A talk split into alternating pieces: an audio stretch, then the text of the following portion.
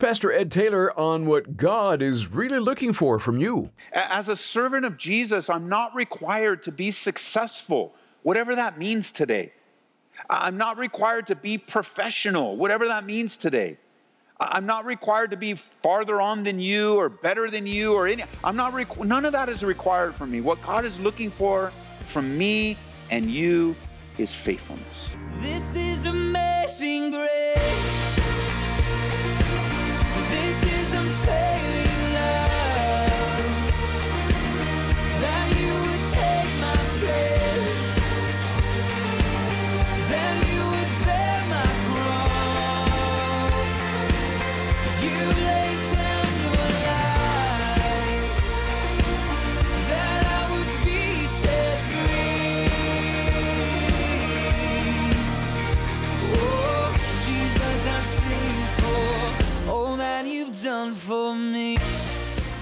welcome to another Abounding Grace. In a moment, we'll rejoin Pastor Ed Taylor and complete our Family Matters series. You might be expecting some sort of challenge at this point to go out there and give it your best shot. But Pastor Ed believes success in life and the family has more to do with the strength and resources of God than your own. And this takes the pressure off. Here's Pastor Ed with a couple of truths that will no doubt comfort and strengthen you.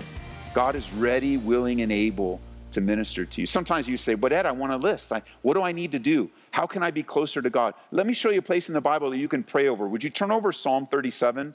For those of you that just love lists and things to do, let me show you a list that would be very beneficial for you to pray over every day. Psalm 37. And it actually ties very well into our text today. Notice with me Psalm number 37. Let's pick up in verse 3.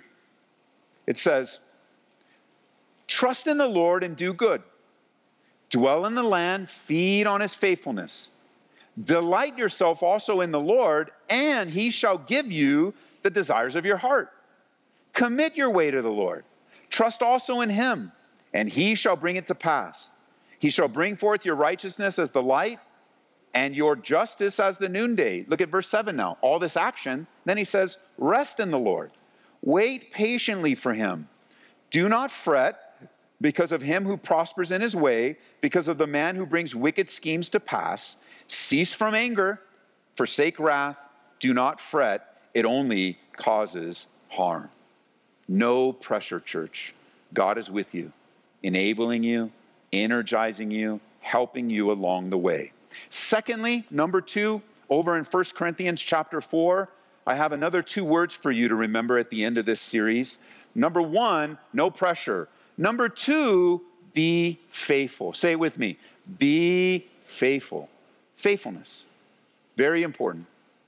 And also another instruction that takes the weight off of our shoulders. Be faithful.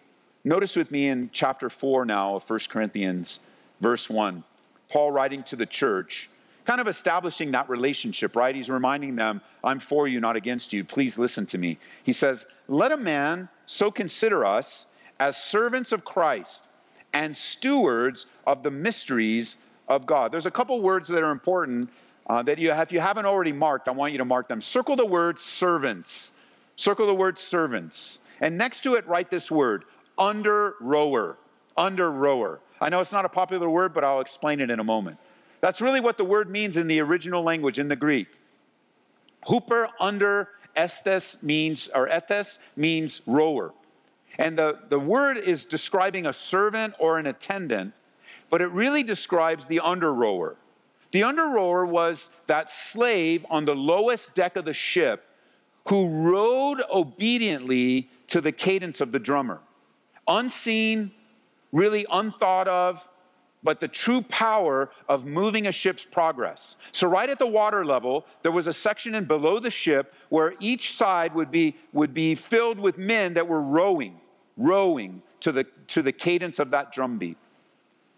And in your home, I, I think of no greater illustration for your home that the drumbeat of the Lord and the Holy Spirit is to be matched by your unseen, unnoticed, rowing and serving of your family as unto the Lord.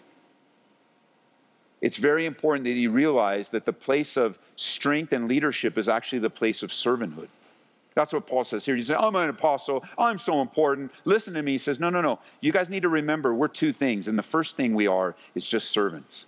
We're not interested in notoriety. We're not interested in popularity. We just want to serve you. Please listen to us. Please. Secondly, notice they also are asking to be considered as stewards. Stewards. Again, another word we don't use. Circle that word steward and right next to it, overseer. Overseer. So you're an under rower and you're an overseer. You, are that steady, faithful rower, servant of the Lord, under the radar, behind the scenes, leading your home, taking care of business, loving your wife, submitting to your husband, respecting your parents. And you're also a steward. A steward. A steward was a faithful, trustworthy man who owned nothing but controlled everything on behalf of his master. Doesn't that describe us? We own nothing. Nothing is ours. Oh, but Ed, I got my name on it. Oh, Ed, I got this in the bank. Oh, Ed. No, no, we own nothing. The Bible says every good and perfect gift comes from above, the Father of lights. We own nothing. And remember, we learned that, that even in our marriage, we don't own our spouses, we don't own our kids. Our kids belong to the Lord, our spouse belongs to the Lord, our single life belongs to the Lord. We're just stewards, temporarily overseeing our family for the sake of God. It's for Him. We're to please Him. You notice what, what we missed in the end of Philippians chapter 2 was that God's working in us for His pleasure, not our pleasure. He's working in us for to please Him, to honor Him. It's His glory, it's His name. It's not our opinions and it's not our convictions, it's Him. To be open to a fresh work of the Spirit to please Him. And see, as, as ministers under rowers and as stewards, we also have to speak to the motive. The motive of caring for our homes, of bringing judgment in our homes, has to be love. It has to be love. Remember in 1 Thessalonians chapter 1, it spoke of their labor of love. And it's not just our love of God, that's second. The, the motive of our ministry and the motive of our oversight and the motive of our repentance and the motive of our humility is not because we love God, but more so because He loves us. I mean, you got to step back at times and just consider the goodness of God and His faithfulness. The Bible says that, don't you know that it's the goodness of God that leads to repentance? I mean, what do we deserve exactly? Where were we headed exactly? Without the grace and the mercy and the love of God, where would we be exactly today? But because He loved us, the Bible says, and we live this out, because He loved us first, we love Him and we love others. No other motive will carry you through the tough times guilt, manipulation, shame, none of those work. They're, they're horrible motivators. They're not to be named among us. You should never be manipulated to serve the Lord or your family. You should never be guilted or shamed to stay pure as a single or to love your spouse or to take care of your kids or grandkids. It's always the love of God. It's always His heart for you. He has your best interest in heart. He loves you and He loves me. And that's not a labor of law or trying to live up to some standard. No, there's not only no pressure, but all that God is looking for is faithfulness. Be faithful, church. Be faithful. It says in verse 2, notice, it is required in stewards that one be found faithful. That's a requirement. A requirement in your life as mine that God sees faithfulness. And to me, this is such a huge relief for me. So much a relief to you. It's so life changing. As a servant of Jesus, I'm not required to be successful, whatever that means today. I'm not required to be professional, whatever that means today. I'm not required to be farther on than you or better than you or any. I'm not. Requ- none of that is required from me. What God is looking for from me and you is faithfulness. Be faithful, church. Be faithful with what you've been entrusted with. I believe a true definition of success spiritually equals faithfulness. Because even as you're faithful, all kinds of things can happen around your life. Even as you're walking along, you stumble and fall, you say something, you do something. You know, unfortunately, kids do make decisions that break our hearts. So success may not be all that we define it today. Success is messy and hard and difficult. sin always tries to creep in, it's always knocking at the door. And our flesh, it's hungry.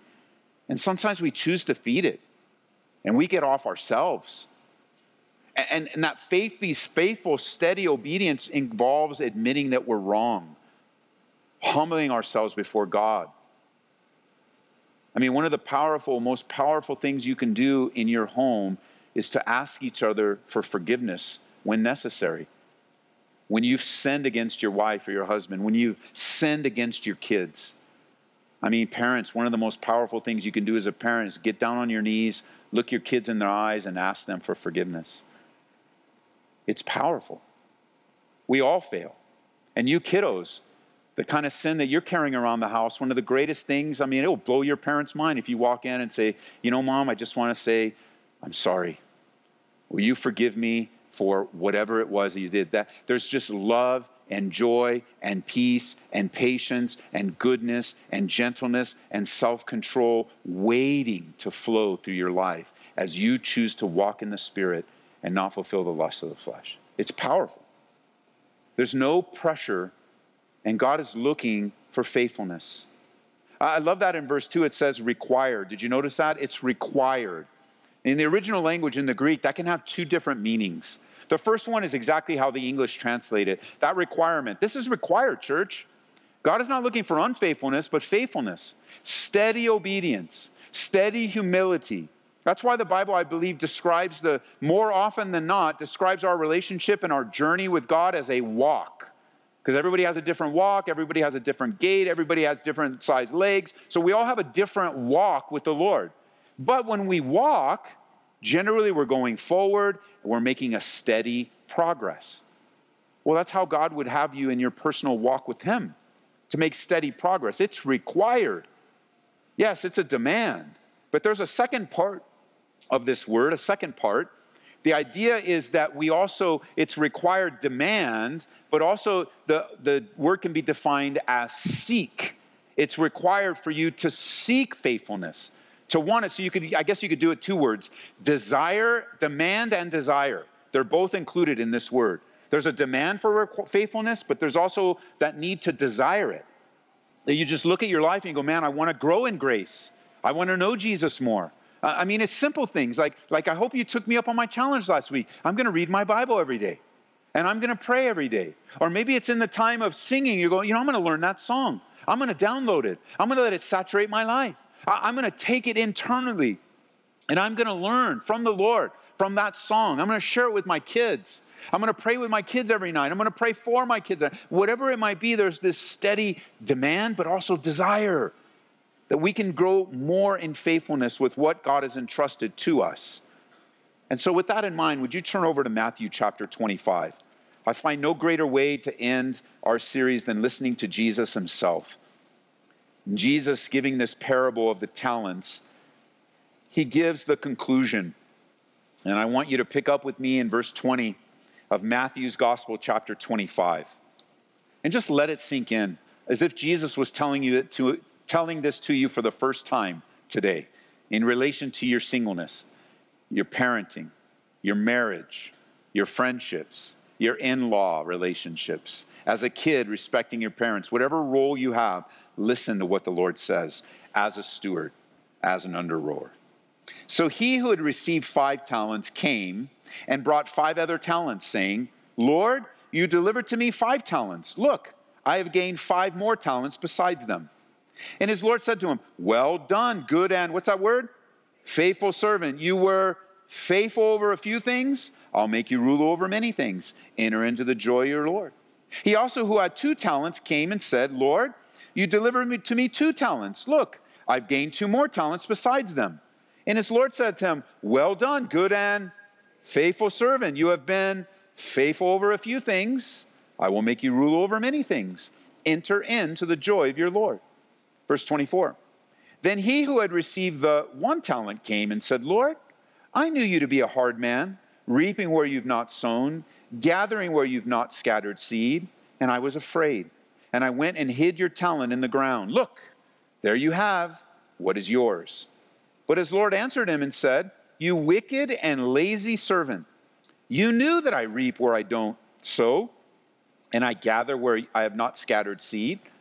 Therefore, you ought to have deposited my money with the bankers, and at my coming, I would have received back my own with interest. Therefore, take the talent from him and give it to him who has ten talents. For to everyone who has, more will be given, and he who has abundance, and he will have abundance. But from him who does not have, even what he has will be taken away. And cast the unprofitable servant into outer darkness, there will be weeping and gnashing of teeth. That's a pretty powerful choice to make. Faithful or unfaithful? Faithful or unfaithful? You can see that there's great benefits to faithfulness and great pain to unfaithfulness. And I love this because we said it with me. It's not well done, good and perfect servant. I'm grateful for that. It's not well done, good and successful servant. I'm glad. It's not good and faithful, good and professional servant. I'm grateful for that. It's not good and rich. No, it's good and faithful. All of us can fulfill that. Whether we have five talents, two talents, one talent, whatever it might be that's been entrusted to us, we're overseeing it as a steward, as an overseer, so that we can be faithful to what's been entrusted to us. We are overseeing it to be faithful to what's entrusted to us. And your family is the greatest treasure you have on earth. Your life, the people you're connected to, they're the most valuable treasure. You know, the most valuable treasure on the earth today is you. The greatest value that God ever put was on human beings, that He loved you so much that He sent His only begotten Son to die for you so that your sins might be forgiven and you can be in relationship with Him. You're the most valuable thing on the earth today. More than your house, your job, more than anything you might have in the bank or any title or position you might have, you are what's valuable to God. You're His prized possession, you're His treasure. And so today I want you to leave thinking about your family, no pressure, but be faithful. Make the decisions for yourself. You know, I, look at this study and I say, judgment begins in the house of the Lord, it begins in my house. I have the privilege of teaching this, but I take this to heart in my own life. It's my house. That's the only one I have choice over. It's my marriage. I want my marriage to improve. I want my home to improve. I want my parents. You know, for me personally, the Bible is very clear that one of the requirements in my life, for me personally, for Ed, if I'm going to fulfill the role of an elder and a pastor in his church, that I'm to rule my own house well. That's, that's in the scriptures for me personally. So I want to fulfill that, but not with pressure. I just want to be faithful. To rule my own house well doesn't mean I have a perfect house. Certainly, I do not. I have been praying for Marie for 30 years to be a better wife. And you know, she's been praying for me for 30 years to be a better husband. We pray for our children, and now then they're adults. We pray for them to be godly lovers of God. We pray for those that are connected. We pray for our grandson. We pray grace into his life. We pray over him regularly. The Lord is good and faithful in our lives. But I have so much area, so many areas. You might look at me and go, "Well, Ed, you know, your pastor, your marriage must be perfect." it's perfectly messy. Marie and I have been together a long time, 30 years, man. Woo, long time. Long, long time. Long time. 32 years actually. Some of that was before we were saved, and most of it's after we were saved. And we still have strong disagreements. You might want to call it an argument, but it's strong disagreements. We still have pressure. We still have worries. We've been through a lot of things. Our marriage has been tried in the fire, our home has been tried in the fire. But I'll tell you what, at the end of the day, all the things that we might have faced and all the things that we face currently today, I can say this the Lord is faithful and He's good and He loves me as much as He loves you. Maybe you're being tried by the fire right now. It's hard. Not only all the things going on in the world, but that's actually not your biggest concern, is it? It's the things going on in your home and in your family but the Lord is with you. He loves you. He's working in you. He's the energy. He's the energy to give you desires and the energy to give you what you need to accomplish all that you desire. He's so good. If you just simply surrender Him to, today, believer and unbeliever alike, if you just simply admit that you're not perfect, that you're not always right, that it's not always about you, That your opinions and your desires and your convictions and all, they're really not that necessary. They're not eternal. But what is eternal needs your full attention today. Eh, yeah, God has pricked your heart about who you are and where you are. Yes. And the only proper response is to humbly come to Him, ask for His forgiveness, and surrender afresh and anew to all that He wants to do. These are the last days, church. They're the last days. Listen, even if they weren't the last days for, for the global prophetic word of God, they're the last days for you. You're not going to live forever. You only have a certain amount of time on the earth. For many of us, we have more years behind us than we have ahead of us. We want to run our race well. I want to finish. Not only do I want to finish my race, but I want to take as many people with me as possible. I want to be very laser focused on what's important to God because what's important to God is important to me. And I'll tell you, the greatest importance of God is you, is your life and your home. You, you want to see the darkness dissipated in a culture? Be the light of Christ. You know, the world's going to be the world. It's always going to be the world. It always has been the world. But the church must be the church. Living life, abiding in Christ, trusting Him in all things. No pressure, but be faithful. A couple of key takeaways from today's talk called Your Family Matters. It really does. And this is Abounding Grace with Pastor Ed Taylor. Today we're wrapping up a short but powerful series called Family Matters. And if you missed any portion of it, it's not too late to hear each and every study. And you can do that through the Calvary Church app. Search for Ed Taylor. Or just go to our website, aboundinggraceradio.com. We're also on Apple Podcasts. Each month, we pick out a book that we think can really help your walk with the Lord and encourage you in the Lord. Here in November, it's Suffering is Never for Nothing by Elisabeth Elliot. We all go through hard times, and the past year and a half have been rough for many of us living through a pandemic.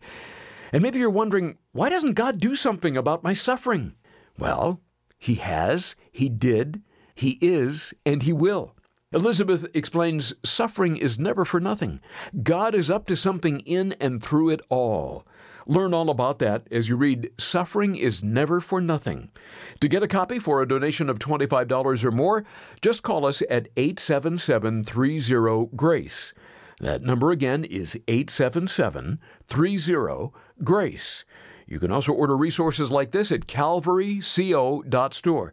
Calvaryco.store. And we also want to remind you that we are listener supported. Abounding Grace airs all across the nation on stations like this one. But in order to do this, we look to our listeners to help cover the costs. You can make a secure donation on our website at aboundinggraceradio.com. Just click on Donate. Or if you'd rather call, here's the number 877 30 Grace. Well, Pastor Ed, tomorrow we're going to begin a series of messages delivered at our Refresh conference. Now, many of our listeners have no idea what Refresh is all about. So, can you break it down for them and tell us a little bit about what we can expect in the days ahead? Yeah, Larry, the next few days on Abounding Grace Radio are going to be super encouraging because we're going to invite you in and you're going to join us for this year's 2021 Refresh Conference. This is a conference we've been doing here at Calvary Church since 2009 and the idea, the, the thought was to encourage those that are serving the Lord. Not just a pastor's conference, but pastors, wives, leaders, Sunday school teachers, anyone that's serving the Lord. We wanted a conference that's not a conference. But because we have an emphasis on teaching the word, we definitely have sessions where the word of God is taught. And this year was no different. And it's so cool because every year is different. God puts it together by his spirit. And I have to say, 2021's Refresh Conference was the biggest and the best that we've ever had. So, we're going to have four different Bible studies. I'm going to be kicking off the conference. Then, Pastor Brady Boyd from New Life Church in Colorado Springs, he'll be second. Then, Pastor Jim Gallagher from Calvary in Vero Beach, Florida, will be third. And then, my son Joshua Taylor, uh, Pastor Josh, is going to finish up the conference, and you're going to get it all kind of packed in day after day. So be encouraged, be ready, and be refreshed. Be encouraged in the Lord in that refreshing desire to serve Him, to yield to Him in these last days. And I just know the Lord is going to use it in your life. So stay tuned. The Lord's going to do great things. Again, that all starts Friday on Abounding Grace. Pastor Ed Taylor will show us that there is nothing better for us to do right now than to trust God. This is amazing grace.